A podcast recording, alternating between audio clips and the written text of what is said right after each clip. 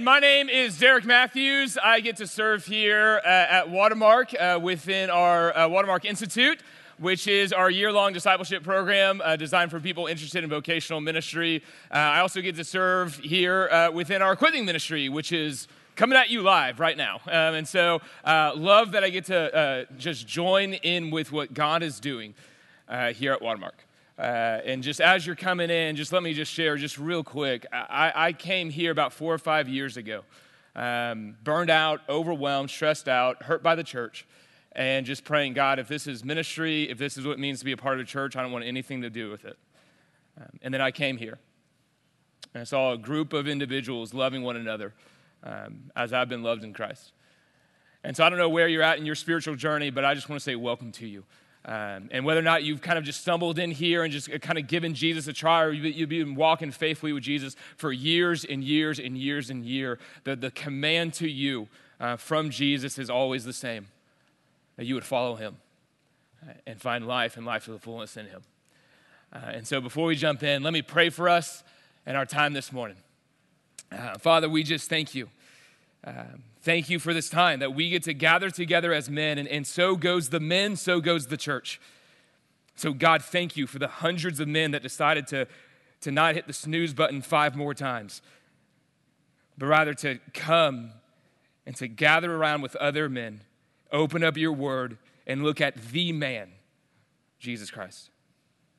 So, God, would you be with us this morning? Would you open up our hearts to see what you want us to see? And would you help us to see Jesus? And so, Lord, we do love you. And it's in your son's name we pray. Amen. Amen. Uh, well, when I turned 18, uh, I went skydiving. Uh, so somehow I got to convince my parents that that was a good idea. Don't know how that worked, signed off on it, but how many of y'all, just show of hands, have ever been skydiving before? All right, all right. Got some daredevils in the room. All right, so if you haven't been, let me just kind of paint you a picture of how that scenario plays out.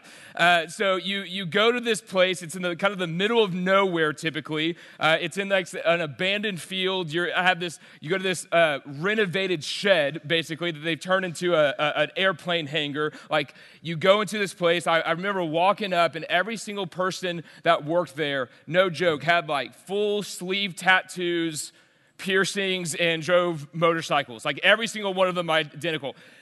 Nothing against sleeve tattoos or piercing or motorcycles, but when I think safety and responsibility, I don't always think sleeve tattoos, piercings, and motorcycles. So, no offense if you have those. I just don't always run to, oh, this is the person I want to entrust my life with, you know?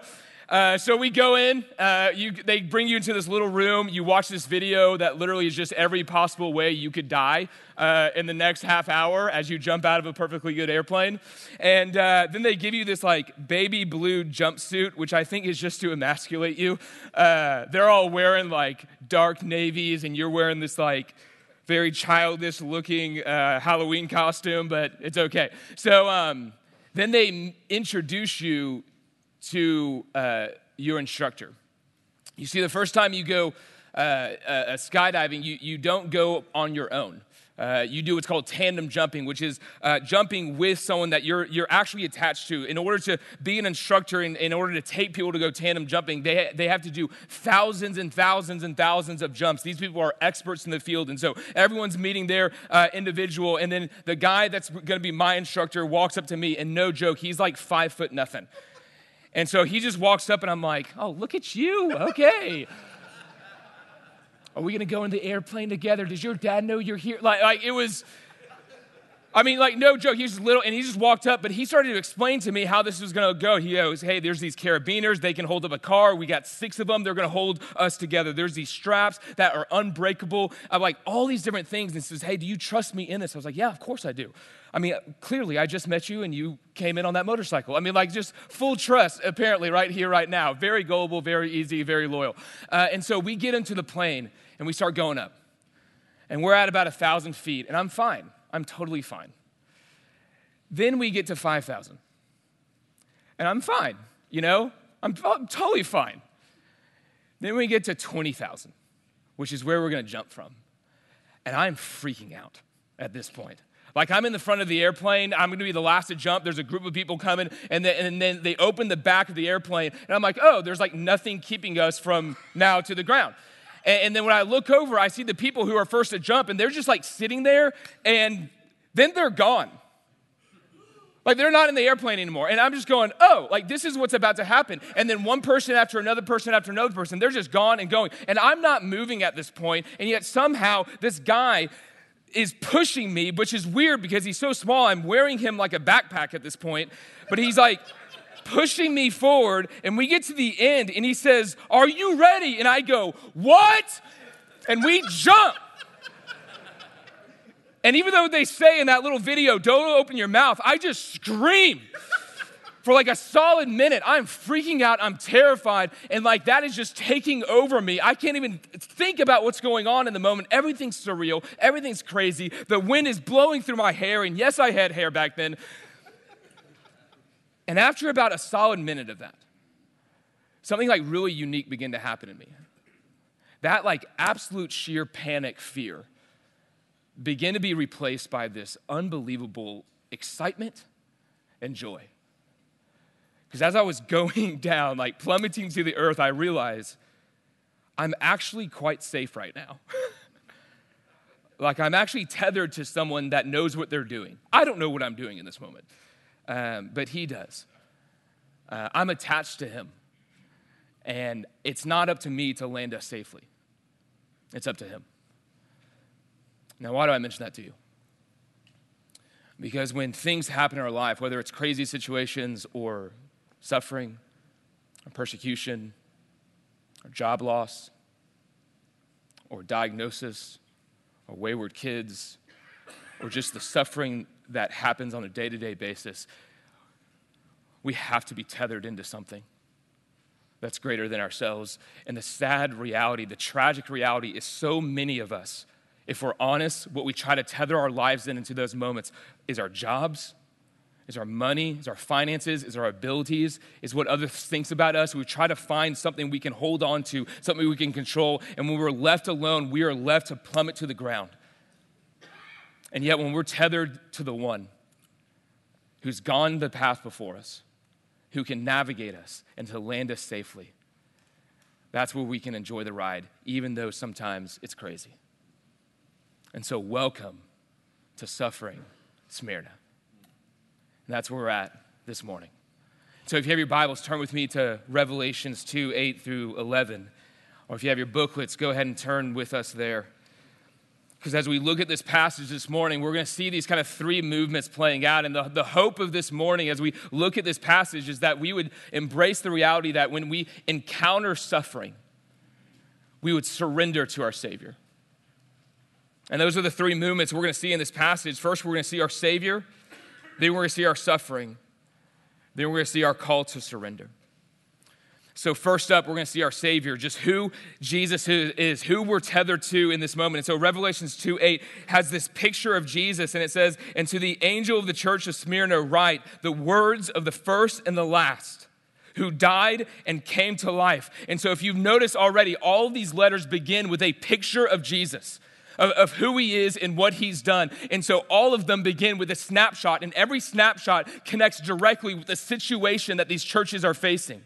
And so in here, we see two predominant things about Jesus. First, we see that he's in control.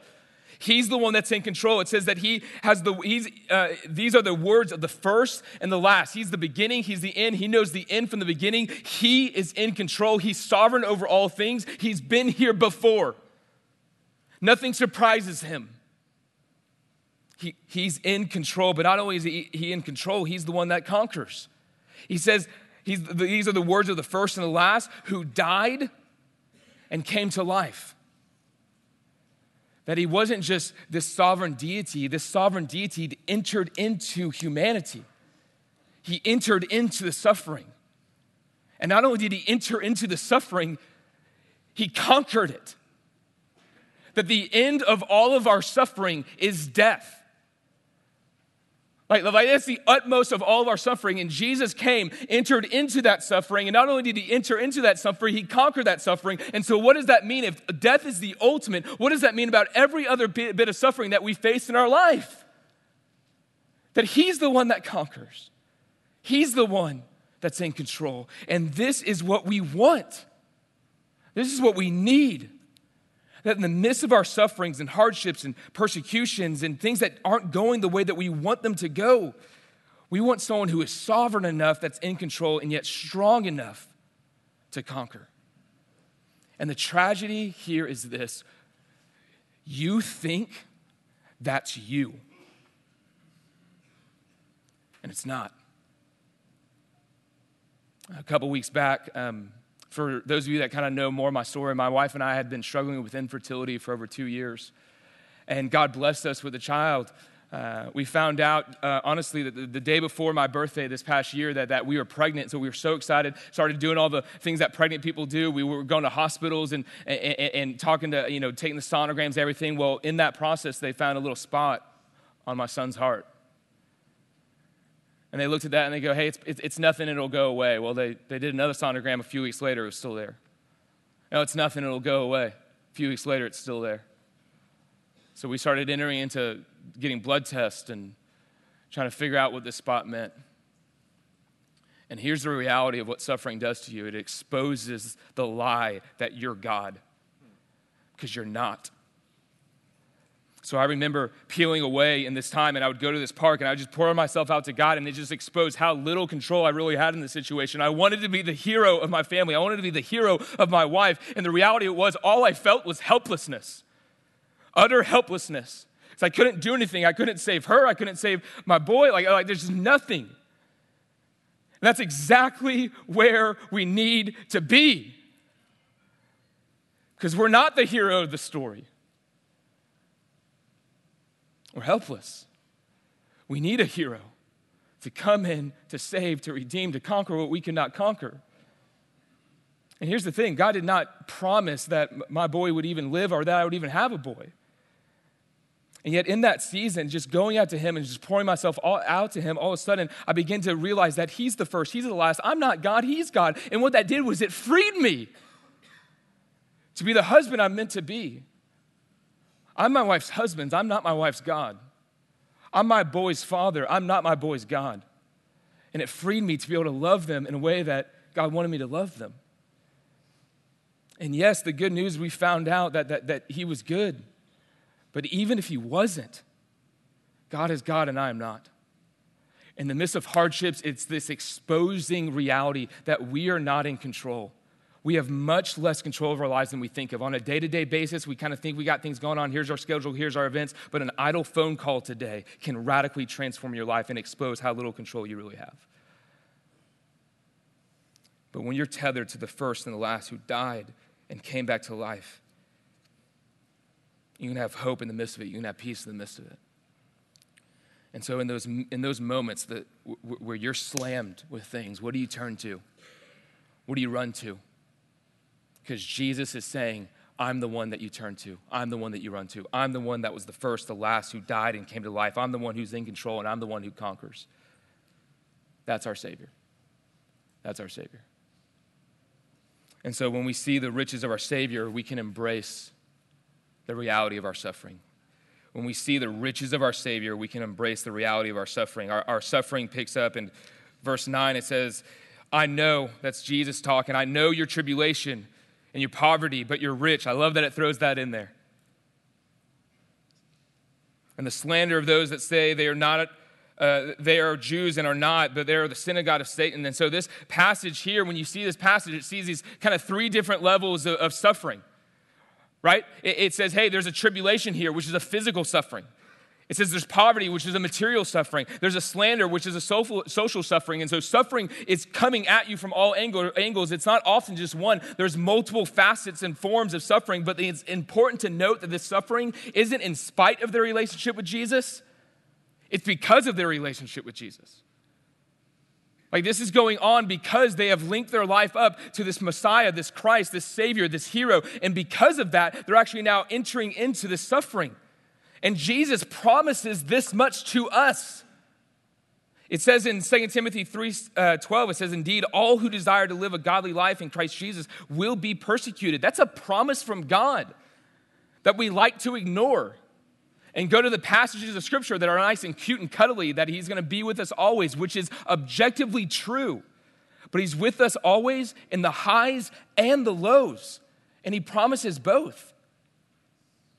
Says in 1 Peter 4.12, it says, uh, there's a few that I'm going to read that aren't up here, but it says in 1 Peter 4.12, Beloved, don't be surprised at the fiery or, uh, trial when it comes upon you to test you, as though something strange were happening to you. How often, when something weird happens to you or something hard happens to you, you're like, man, what's going on here? It feels weird. Like I thought, I thought God, you and I were on the same team here. He said, This isn't anything strange, but rejoice insofar as you share in Christ's sufferings, that you must uh, rejoice and be glad when his glory is revealed. 2 Corinthians 4:16 says, "Hey, we don't lose heart though our outer self is wasting away, our inner self is being renewed day by day for this light momentary affliction." Watch this is preparing for us an eternal weight of glory beyond all comparison. So it's not just we suffer, die, and then we get to go to heaven, but that suffering that we experience in this life is somehow, in some way, in God's providence and goodness, preparing for us an eternal weight of glory that would far exceed if we just had a cush life as we look to the things that are not, uh, uh, as we don't look to the things that are seen, but the things that are unseen, for the things that are seen are transient, they're temporary, they're to burn up, they're to end up in a junkyard one day. But the things that are unseen are eternal. You see, when people embrace this reality, it radically transforms their sufferings. Because in this life, you will have suffering. It's a reality of life. To live is to suffer because we live in a broken world. But when you embrace this reality and you embrace the reality, Jesus, it'll transform you. The early followers of Jesus, they would go and they would preach in front of the very same people that just killed Jesus. And they basically looked at them and they're like, well, um, you killed him. He seems to be doing okay. So, best you can do to us is kill us. And I think we're going to be all right. So, we're tethered to that guy. It says they would beat them and it says in Acts 5:41, it says that these people that were beaten re- left the council rejoicing because they were counted worthy to suffer dishonor for the name. We have got to change our theology on suffering, men. A guy named Polycarp, who was the bishop of Smyrna uh, a couple years after this book was written, or this letter was written to uh, this church, uh, entered into that suffering.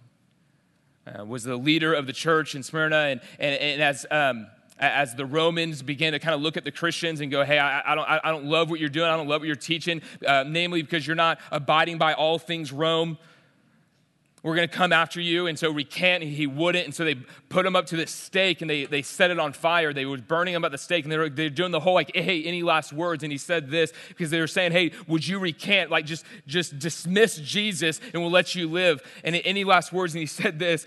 He says, for 86 years I've served him and he has done me no wrong. How can I then blaspheme my king and my savior? He is tied to a piece of wood with fire around him at this point. And then he says, You threaten me with fire that burns for a moment, and after a little while is quenched, but you're ignorant of the fire of everlasting punishment that is prepared for the wicked. Do your worst. That's how you suffer. Why? Because you're not holding on to the trinkets of this world, you're holding on to the treasure in heaven. So, why do we do all this? Jesus tells us, Matthew 16 25, for whoever would save his life will lose it. But whoever will lose his life for my sake, he will find it. He is better. He's worth it. That's why. And Jesus comes along, and in one of his last discourse that he gives to his disciples, he, He's sharing them all this stuff that's going to happen. It's going to be hard, it's going to be difficult. But then he says, I've said all these things, John 16, 33. I've said all these things to you that you might have peace. In this world, you will have tribulation, you will have hardships. But he says, take heart, which means to have courage, which is actually the same word for be a man. Take heart, have courage, act like men. Why? Because I've overcome the world. I got it the worst thing that could happen to you, I've taken care of. And so, in the midst of job loss and cancer diagnosis and being ridiculed by family because of your faith, whatever it might be for you. You can have peace. You can have life. Why? Because He's overcome. So stop looking at your situation to change for that to be your Savior. Let your Savior be your Savior. In the midst of suffering, tether yourself to Him. And so, if this is the suffering we should expect, and this is the Savior we should embrace, then we have one response it's to surrender. We surrender. And that's where the passage goes next. Revelations 2:10 says it this way. Do not fear about what you're about to suffer. Behold, the devil is about to throw some of you into prison that you might be tested. And for 10 days you will have tribulation. Be faithful unto death, and I will give you the crown of life. He who has ear, let him hear what the Spirit of the churches says. And so, in this little bitty passage, Jesus is going to give these three distinct commands of what it looks like to actually surrender. And the first thing he says is, Don't be afraid, don't fear, which is odd because he literally follows it with, The devil is about to throw you in prison. so don't be afraid. And not like, don't be afraid because you're about to get a puppy. You know, like, it's don't be afraid because, which in your mind, the worst thing that's about to happen is actually about to happen. So don't be afraid, and then you fill in that blank. What's that worst thing that you go, man, if that happens, what's going to happen to me? He says, Don't be afraid because the devil is about to throw some of you in prison. But then watch this. Go back to verse 9. We shouldn't be afraid because first it says Jesus begins all of this, all your tribulation, all your hardships, everything, by saying, I know. I know these things are happening. I'm not unaware. Remember, I'm the first and the last. I'm the beginning and the end. I know these things are happening. I'm intimately acquainted with the suffering you're feeling right now. Not only because I know you and I love you, but because I've entered into it when I became man. And we have a great high priest that's able to sympathize with our weaknesses because he has gone before us in them.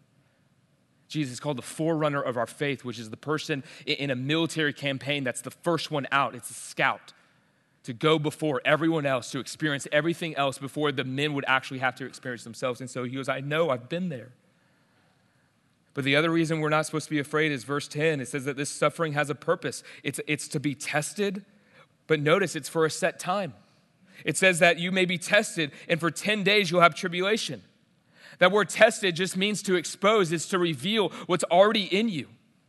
And so it's not this pass fail up there in which God's just eh, this distant deity kind of going, okay, is he going to do good or not? he's trying to expose in your own heart what's going on in you. But then notice it's for a set temporary period of time.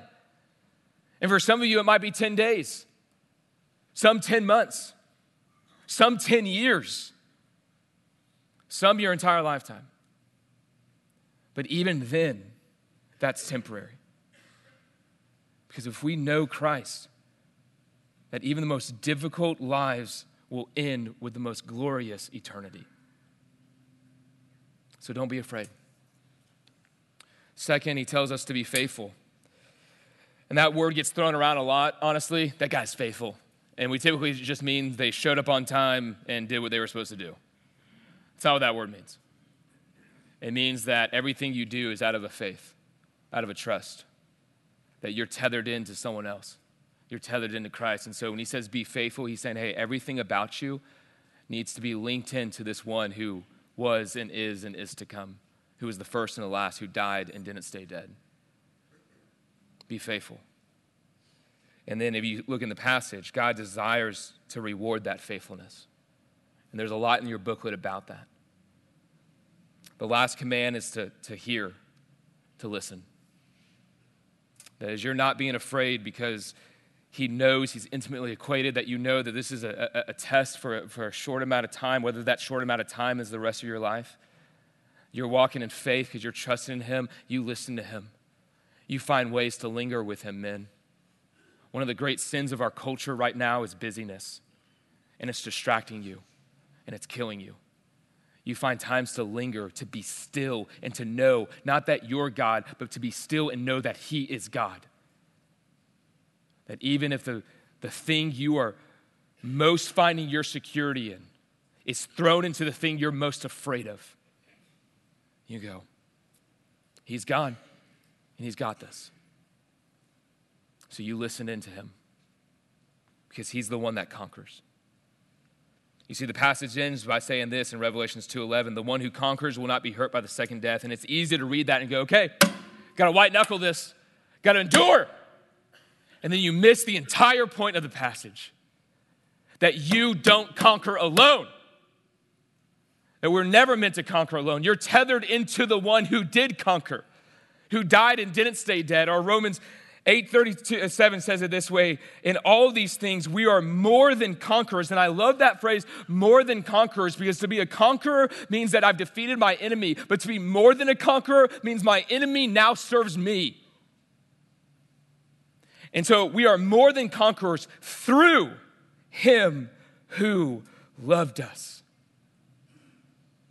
For I'm sure that neither death, nor life, nor angels, nor rulers, nor things present, nor things to come, nor powers, nor height, nor depth, nor anything else in all of creation, even our own stupidity at times, amen, will be able to separate us from the love of God that is in Christ Jesus our Lord. He's the one that conquers. If I jumped out of that plane alone, I had, would have one outcome, which is smashing into the earth. But if I'm tethered to the one who knows what they're doing, who's been there before, who can navigate, then I can enjoy the ride because he'll navigate me safely down. When Jesus came, he lived that perfect life that you could not.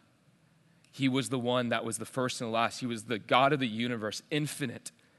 And yet he became the intimate Jesus who died but conquered what we could not conquer, which was death itself.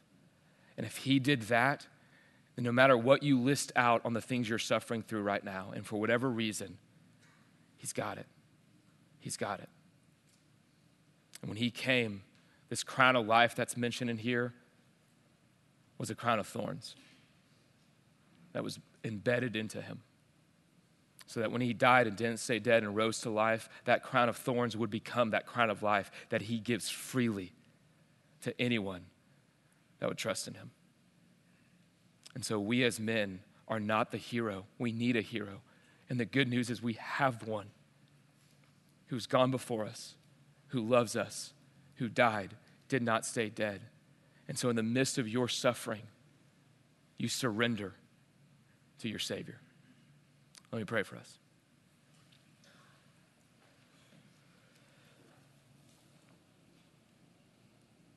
Well, Father, we just want to admit, I want to admit that I want to be in control. I want to have it all together. I want to conquer. I want to know all the right answers. And suffering has a way, God, in my own life of waking me up to the realities how helpless I really am. And so, God, thank you for a hero that would come in, and save us, and rescue us. And if we feel like we're falling to earth right now, terrified, would we be reminded that we in Christ are tethered into the one that is the first and the last, who was and is to come, who died and did not stay dead. And so, Lord, would you be with us now as we just dive deeper into this passage and discuss it as men. So, Lord, we love you. It's in your son's name we pray. Amen. Man, a proper response, men, in the midst of all this is to worship. And so, just one announcement before we dismiss. We have a night of worship coming uh, this Saturday, March 7th from 7 p.m. We'd love for y'all to join us. Uh, just a time to come and to be reminded of the one we're tethered into. And so, love you guys, and go ahead and jump into your time with your group.